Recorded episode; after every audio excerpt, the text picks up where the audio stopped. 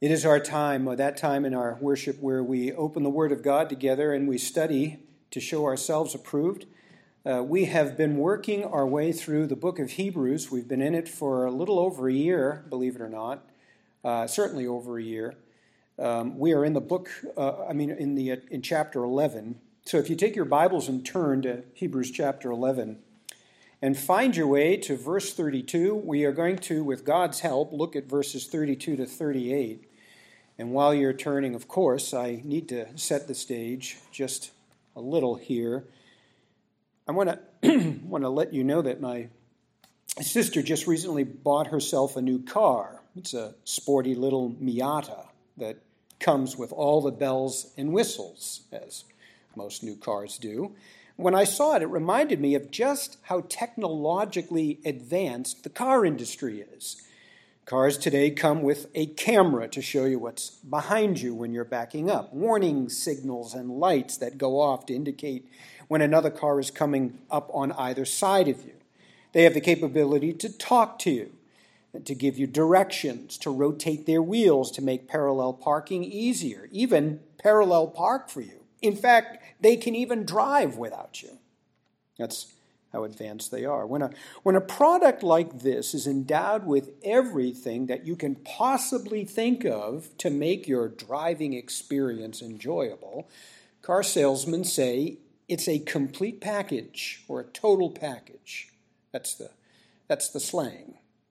That phrase is a reference to a, a packaged good, such as a car, or it could be anything, that has all of its parts that fulfills all the necessary criteria for what it claims to do. Total package. I want to use that phrase this morning to describe the faith that the writer to the Hebrews has been talking about throughout this entire chapter, chapter 11.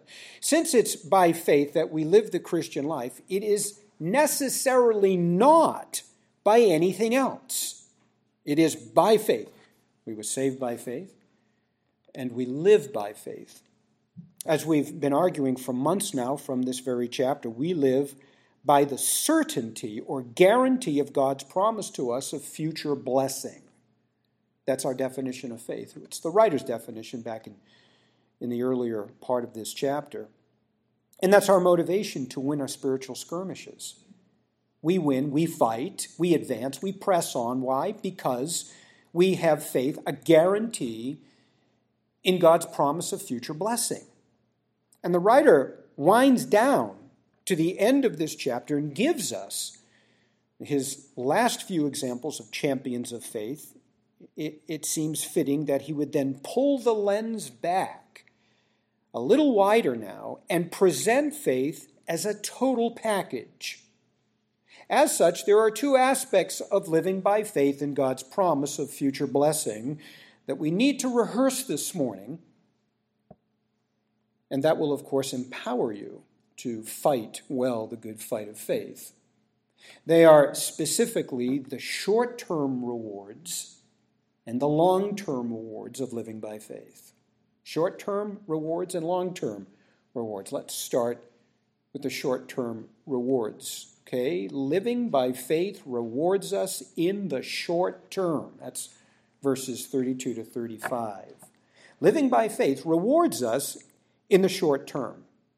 Now, this section looks at the positive results of living by faith in a current situation or any given situation. The following examples show that these champions lived by faith in difficult times and overcame their situations as God promised that they would. Each example of living by faith shows that these champions were obedient to the call of God in their lives because they knew that if they obeyed God, then uh, what God promised them would happen. That's the short term reward. They were to serve in situations that were very bleak, very difficult, but were promised victory by the Lord. And so they venture out in faith, believing God's promise of immediate blessing, and they were successful. Now, before we run through a small catalog of champions here, I want to make a point just about how relational the Bible is and how this author is I, I want to pause and just, this is sort of an aside. We made the point over a year ago during our introduction to the book of Hebrews that it was a personal letter to the congregation. And we could picture the writer at this point as he winds up this chapter, sitting there writing this with his last few words, and he says, And what more shall I say? Right? For time will fail me if I tell of Gideon and, and, and Barak and Samson, oh, oh, and Jephthah, and of course David and Samuel and the prophets. You can kind of picture him just running this through in his mind as he writes. And as I read that, could you hear the conversational way that, of, of the writer's words? Very conversational. He, he'd like to go on with more examples, but he's, he's proven his point. And to go and to go on would really take up an inordinate amount of space, so he doesn't do that. So he merely mentions more champions without getting specific as to their claim of fame. In fact, he's so casual about this, that is to say, in, in just this passing comment, he lists these men out of chronological order. I may have escaped you, but it should be Barak, Gideon, Jephthah, Samson, and then Samuel and David. But it's this, it, it, it, this is the way of casual conversation, right? This, we often do the same thing in our conversations with people. We're not so concerned about the specifics at times as we are about getting the point across. He was specific, very specific, up to this very point, since the very beginning of the chapter. So he, we know that he cares about details. So the writer is at this point personal conversational. He cares that we get it. So he tells us in verses 32 to 35 of faith's rewards that are immediate. So here we go. Faith's rewards that are immediate. He says, And what more shall I say? For time will fail me if I tell of Gideon, Barak, Samson, Jephthah, or of David and Samuel and the prophets, who by faith conquered kingdoms performed acts of righteousness, obtained promises, shut the mouths of lions, quenched the power of fire, escaped the edge of the sword, from weakness were made strong, became mighty in war, put foreign armies to flight. Women received back their dead by resurrection. Stop right there. This is, we'll just go halfway through that last verse, verse 35. Gideon, Barak, Samson, Jephthah were all judges in the period of the judges. We studied them extensively a few years back, if you remember, when we made our way through the book of Judges. And we saw that these men had, of course, clay feet. They were not what we would consider to be sterling examples of leaders. Yet they did rise to the occasion and were obedient to their individual calling of God. They were. We cannot deny that. They were faithful in carrying out his will in seemingly unbeatable odds. God called them to go and fight in unusual situations with the promise of victory. That was his immediate promise, that was the immediate reward. Do this in this way that I'm instructing you, and you will win. Now, in Gideon's case, the Lord instructed him to fight an army, the army of Midian, which numbered in excess of 132,000 men. In fact, that was really only half the army. And he called them to fight them with just 300 men of the Lord's choosing. That was a ratio of 450 to 1, which, from a secular standpoint, would have been certain defeat for him. It was ludicrous, absurd suicide. The 300 Israelite soldiers may have been good, but no leader can overcome an army of 132,000 men with only 300 foot soldiers, no matter how good they are. But in this case, God was fighting for them. God can beat any human army, no matter how big. And to make this very point to both unrighteous Israel then and the enemy, God whittled down Gideon's army to a ridiculously small fighting band of men. The victory belongs to the Lord. He will do it, and this is how he proved it. You and I might not know God's specific intentions or reasons behind His will for us for doing something for a long time, or maybe not even until we go to heaven. Not all of them. And it shouldn't really make a difference, beloved. It shouldn't. Why? Because the general reasons are good enough. He is God, He knows best. He's sovereign and He has a plan. So whatever God will, God's will is for us in any given situation, we need to obey because God's rewards to us, his promise to us in the short term, are great. What are they? Things like this His will is the best possible option for you in any situation. That's one. You will have my pleasure and approval if you do, God says. That's another. That's another reward. And the only way to be content in life is to know that you have God's pleasure and approval, of course. Those are just some of God's short term promises and short term rewards to living by faith in His Word. Let's look at Barak. What's so special about this individual? He was a military leader, but he would not go into battle without Deborah, the prophetess and judge, by his side to give him confirmation that the Lord was with him. He needed the prophetess's the prophetess to guide him in his fight with Sisera, the Canaanite. And she did. So she told him at an appropriate time, Arise, for this is the day on which the Lord has handed Sisera over to you. Behold, the Lord has gone out before you. He went, and God gave him victory over the Canaanites. We see once again God's promise is obey my word in this way, in this context, and you will be victorious. That's the recurring theme here. And it was the same promise to Samson. We all remember Samson. Sometimes we remember Samson not for the good things in his life, but God did promise him unusual strength to defeat the enemy, as long, of course, as he didn't cut his hair. Now, we all know that there was nothing special about his hair. It was a symbol of his faith in God's word. And as long as he maintained it and kept it uncut, he demonstrated his loyalty to God. Samson experienced the wonderful blessings of obedience, the victorious consequences in his walk with God when he carried out God's instructions, believing that obedience would bring him his desired result, which was victory.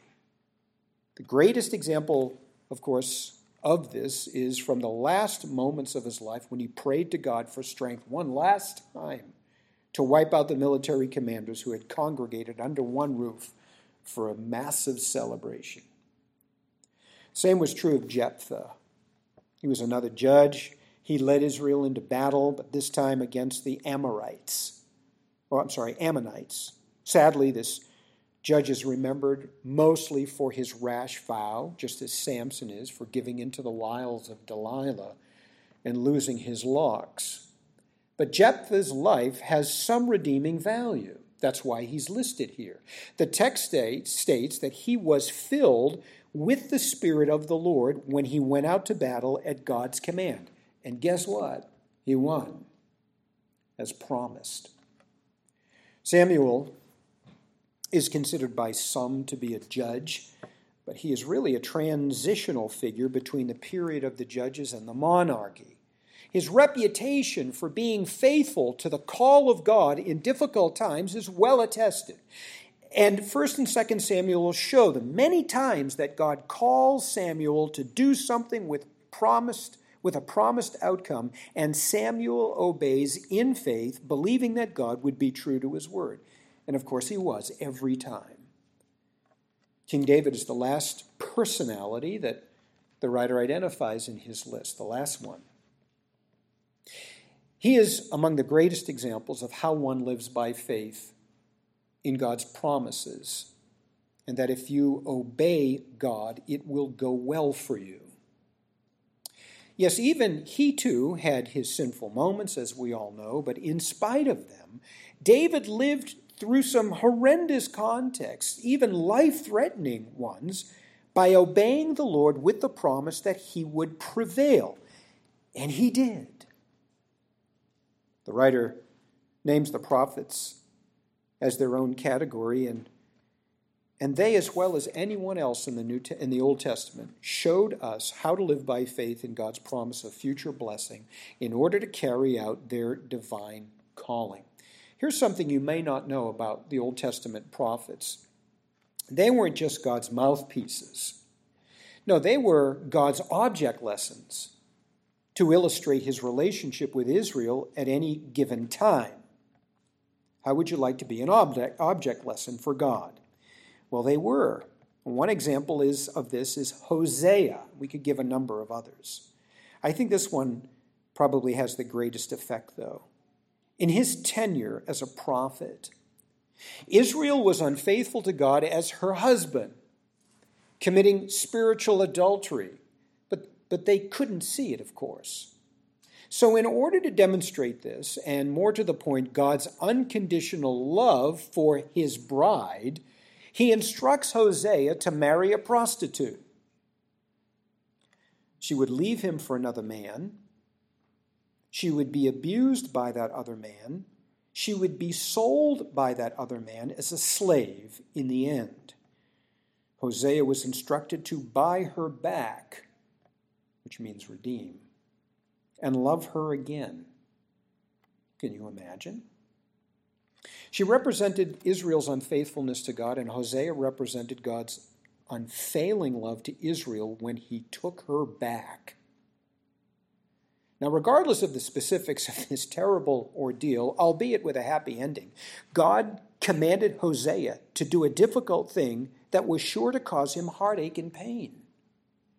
Yet the minor prophet obeyed the Lord because he trusted in the outcome of God's will for his life, that it would go well for him. And of course it did. Now, what follows these, these men is a list of achievements in verses 33 to 35. They, they are really God's promised outcome of obeying his word. Those judges, for example, that the writer mentioned, and all those that he didn't certainly conquered kingdoms as they heeded the will of God. The same could be said of King David. The prophet Samuel performed just, justice or acts of righteousness as his reputation confirms. In 1 Samuel chapter 12, the prophet addressed Israel after appointing a king and assures them of his choice and that his choice is God's choice because since his youth Samuel had walked before Israel blamelessly and the nation agreed. He was just. Champions of faith who had obtained God's promises are many. This is just a smattering. Abraham received Isaac back as a, as a promise, the son of, I'm sorry, he received Isaac the first time in a miraculous birth. That is the son of promise. Moses was promised a certain outcome as he led Israel out of Egypt, and that was the Exodus. Samuel anoints Israel's first king, who was Saul, as God promised. David is eventually crowned king, as God promised. The truth that underlies or underlines these situations where each man received the fulfillment of what God promised them was that they trusted the promise by faith and proved that by obedience. Living by faith brings reward in the short term. Now, for the rest uh, if, uh, the, of the acts that are mentioned here, the writer leaves up to the knowledge of his congregation to fill in the blanks with well known Old Champion Testaments, uh, uh Old Testament champions, rather.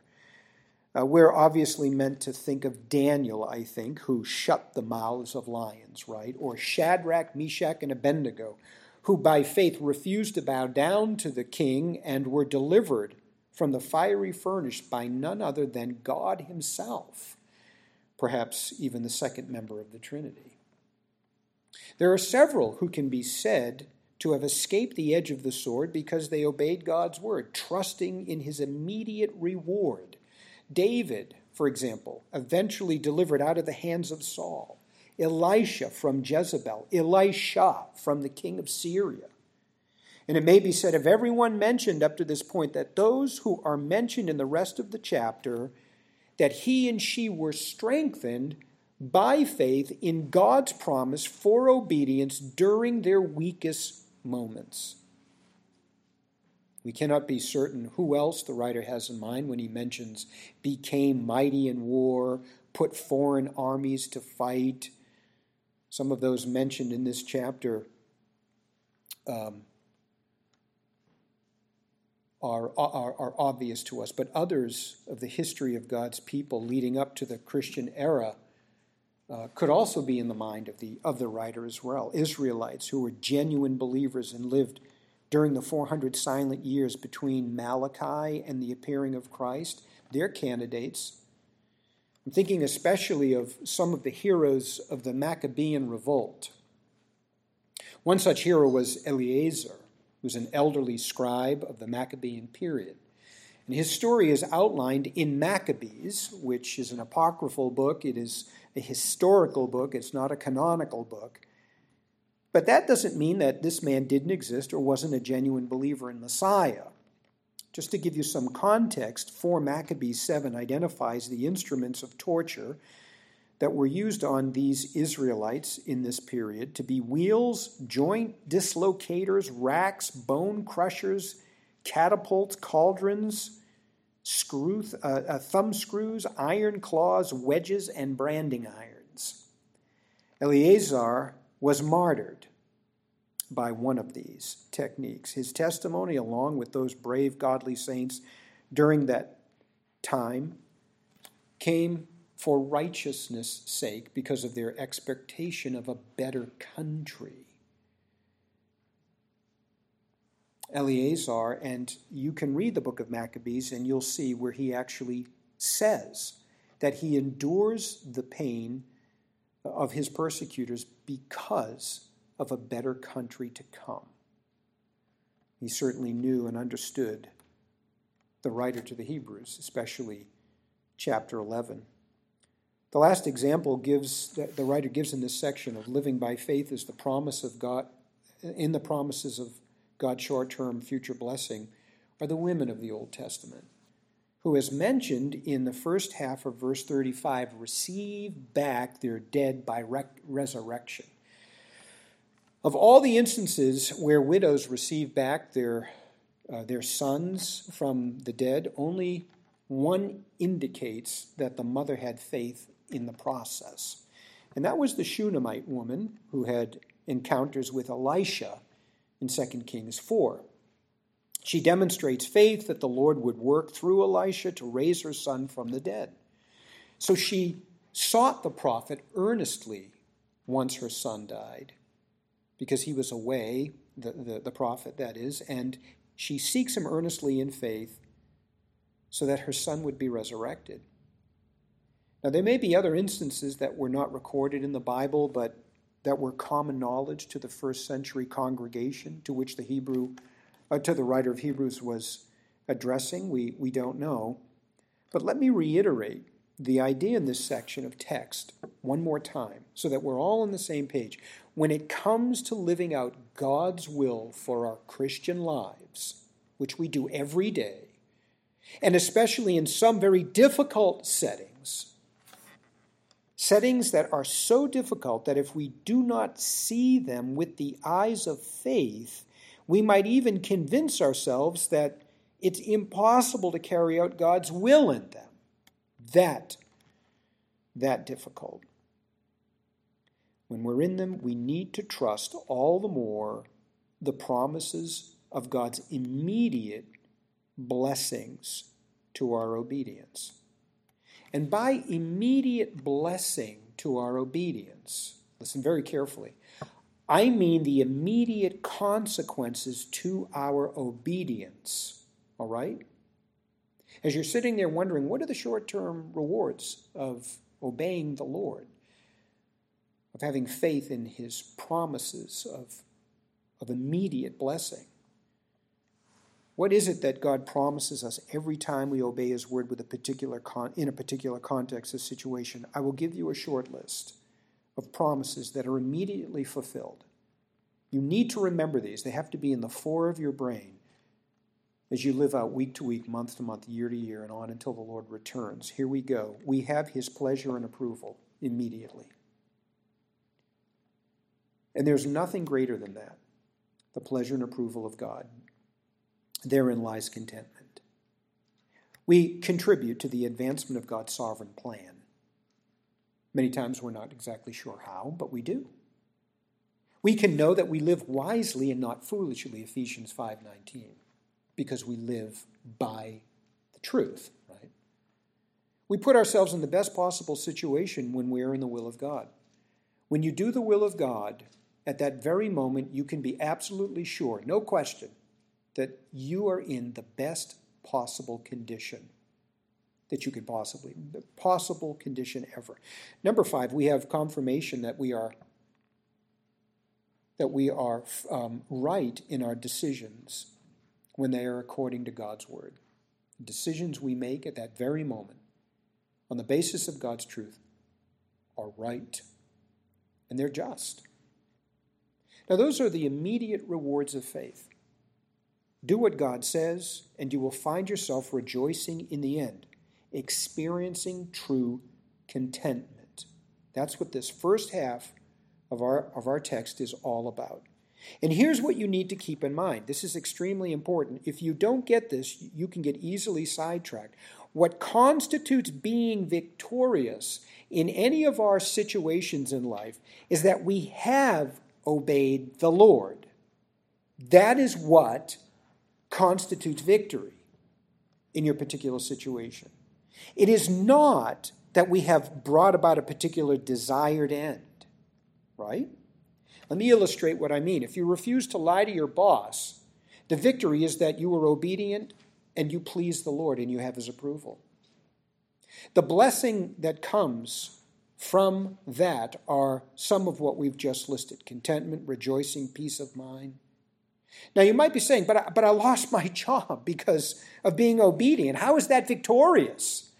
The answer is that victory in our day our day to day struggle, I should say, in the good fight amounts to whether or not we come out of each spiritual skirmish having been faithful to the Word of God. That's victory. That's it. If you do, then you are victorious, even though your obedience to God might make your literal situation worse. You see the difference? It's, it just so happens that for many of the Old Testament champions of faith that we're looking at, like the judges, God's desired end was literally to subdue human enemies in battle. So when we were obedient, or when they were obedient, rather, to carry out God's wartime strategy, they could count on winning a literal fight. That was the victory, that was the short term reward. But our fight is not against literal flesh and blood, right? No, Paul tells us that. It's against the spiritual enemies, the dark forces. So, the principle that we pull out of these Old Testament battle contexts of holy war for ourselves is spiritual victory. God calls parents to raise their children in a biblical fashion because, in the first place, it's what God wants. In the second place, it's the best way you can do it. Now, if they listen to you, they will benefit in their adult life. But there's no guarantee that they will or turn out to be well adjusted and responsible citizens, much less saved individuals. There's, there's no guarantee of that. Part of that depends on their response to how you bring them up. And part of it, the saved part, is really God's business. God rebuked Eli for not raising his kids properly, and eventually they became wicked adults whom God executed. But God did not rebuke Samuel, whose kids turned out just as wicked and whom God executed. Eli was not victorious in his parenting.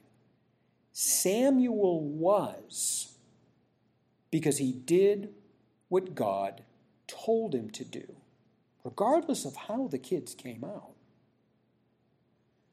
When we say that faith rewards in the short term, we mean, in the first instance, that living the Christian life by faith is the most rewarding life there is. Though it is the most difficult life to live in a fallen world, we made that point last week, and though suffering and persecution is integral to it, it's nevertheless the best feeling in the world to know that you are right with a holy God and have his pleasure and approval in what you do. The whole world could be against you. It doesn't make a difference. It's empowering. That's true contentment. David was in God's will. He was God's man. He would be God's appointed king, even though for a time he was outlaw, public enemy number one, and hunted as a fugitive by Saul. He knew this. He wrote many praise psalms in his life. The other psalmists rejoice in their trials that they believed were God given and good for them. Psalm 119, 71. It was good that I was afflicted, that I may learn your statutes.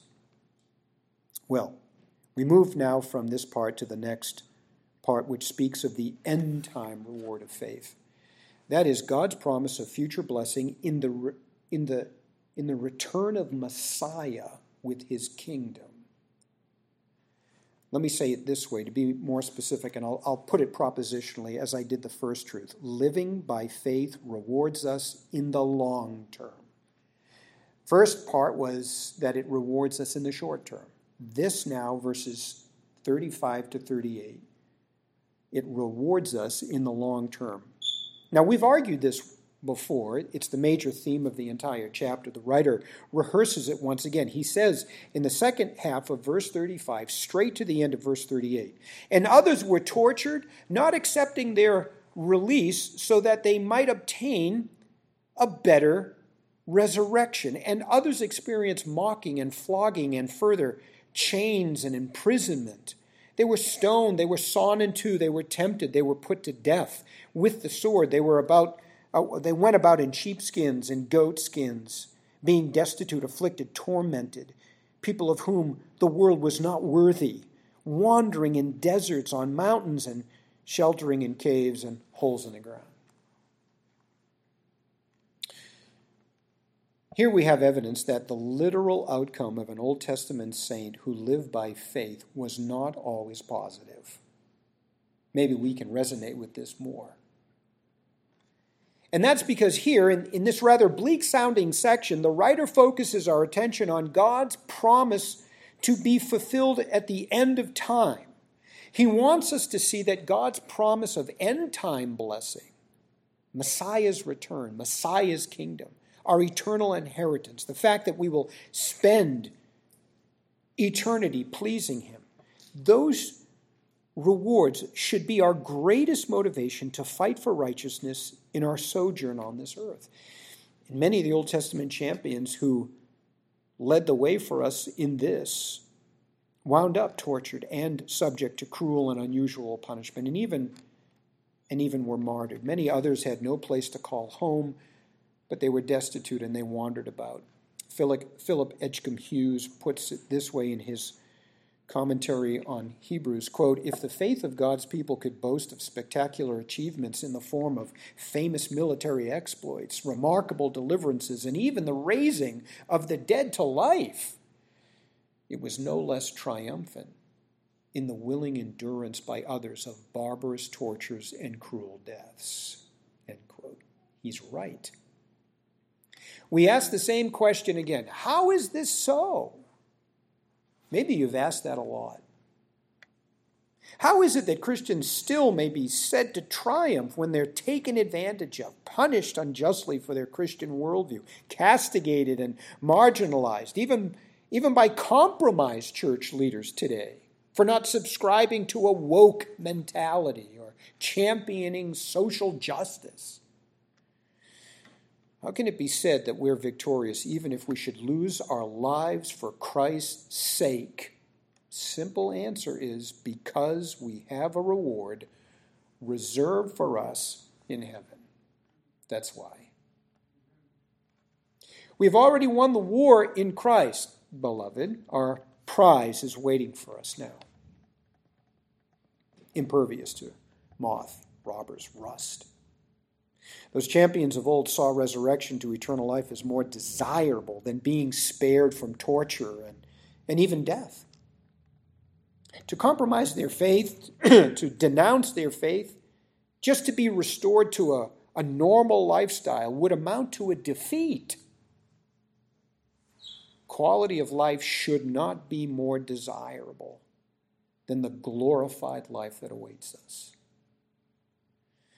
The writer doesn't provide any more specific examples of Old Testament saints. As I say, he relies on the historical knowledge of his audience to fill in the blanks. So, in case you're a little bit weak on your Old Testament history, let me give you a few.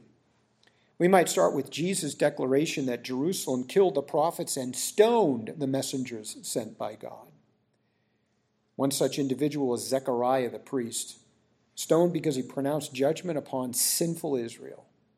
Jeremiah was certainly tortured, and tradition has it that he was eventually stoned to death in Egypt by his fellow Jews. The psalmists testified that they were tempted to follow the crowd on the broad road at times because, well, it looked good.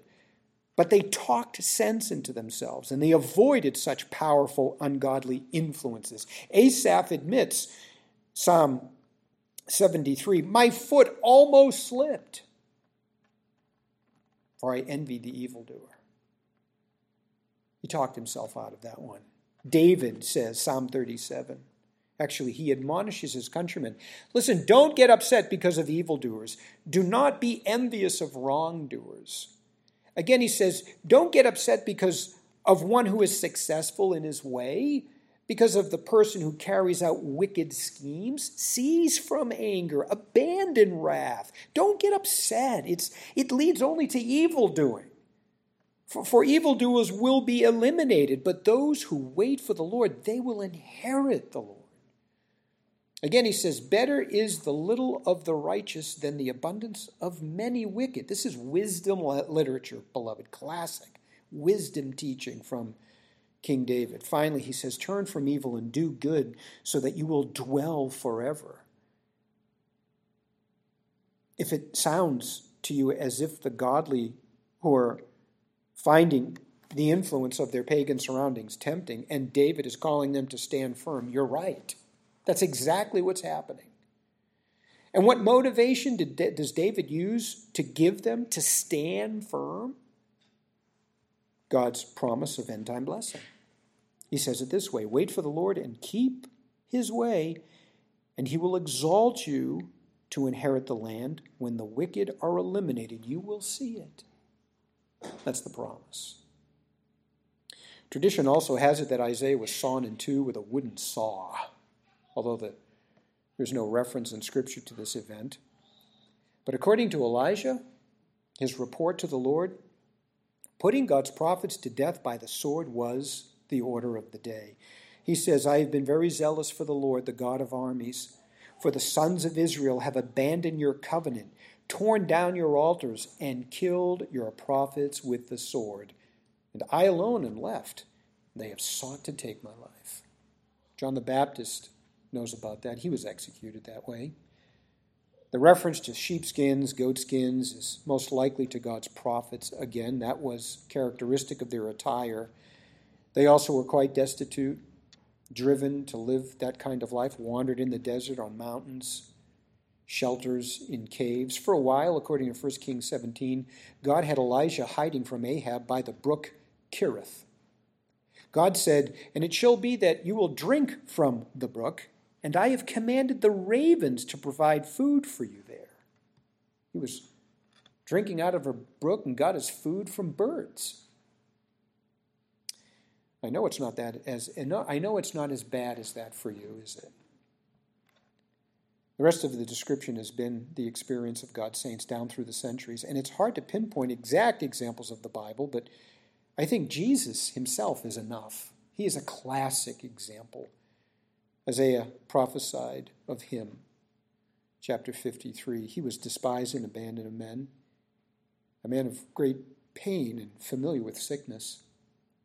And like one from, from whom people hid their faces, he was despised, and he had, they had no regard for him. However, it was our sickness that he himself bore, and our pains that he carried.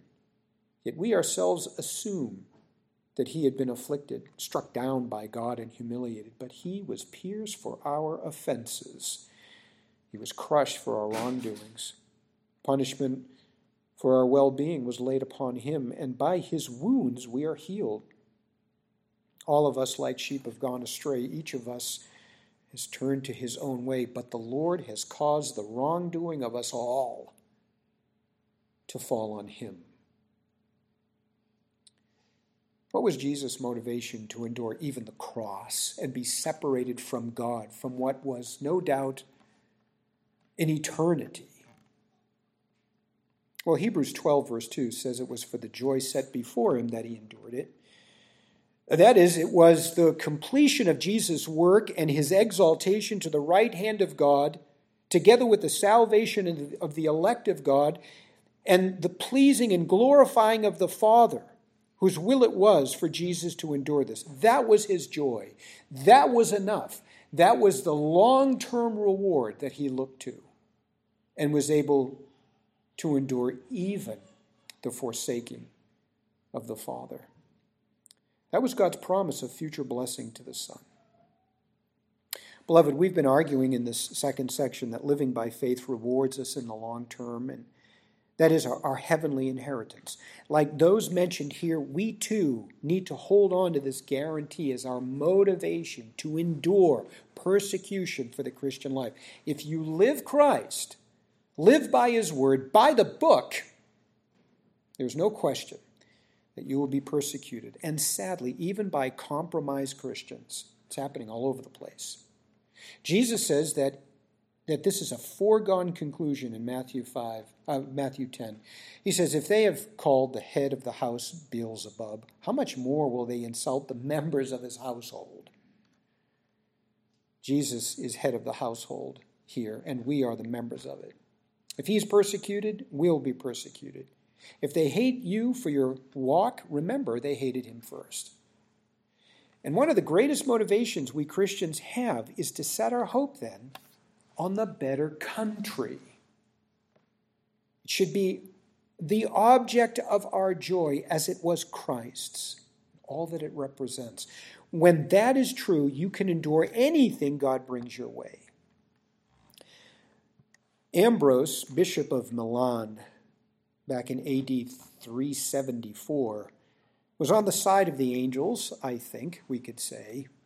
And in his letter to the church of Vercelli, he said this regarding the Christian fight of faith. 374. Quote, They were found most strong when thought to be most weak, and they did not shrink from the mockings of men because they looked for heavenly rewards. They on whom the beauty of eternal light was shining did not dread the darkness of the dungeon, fed to the full by fasting.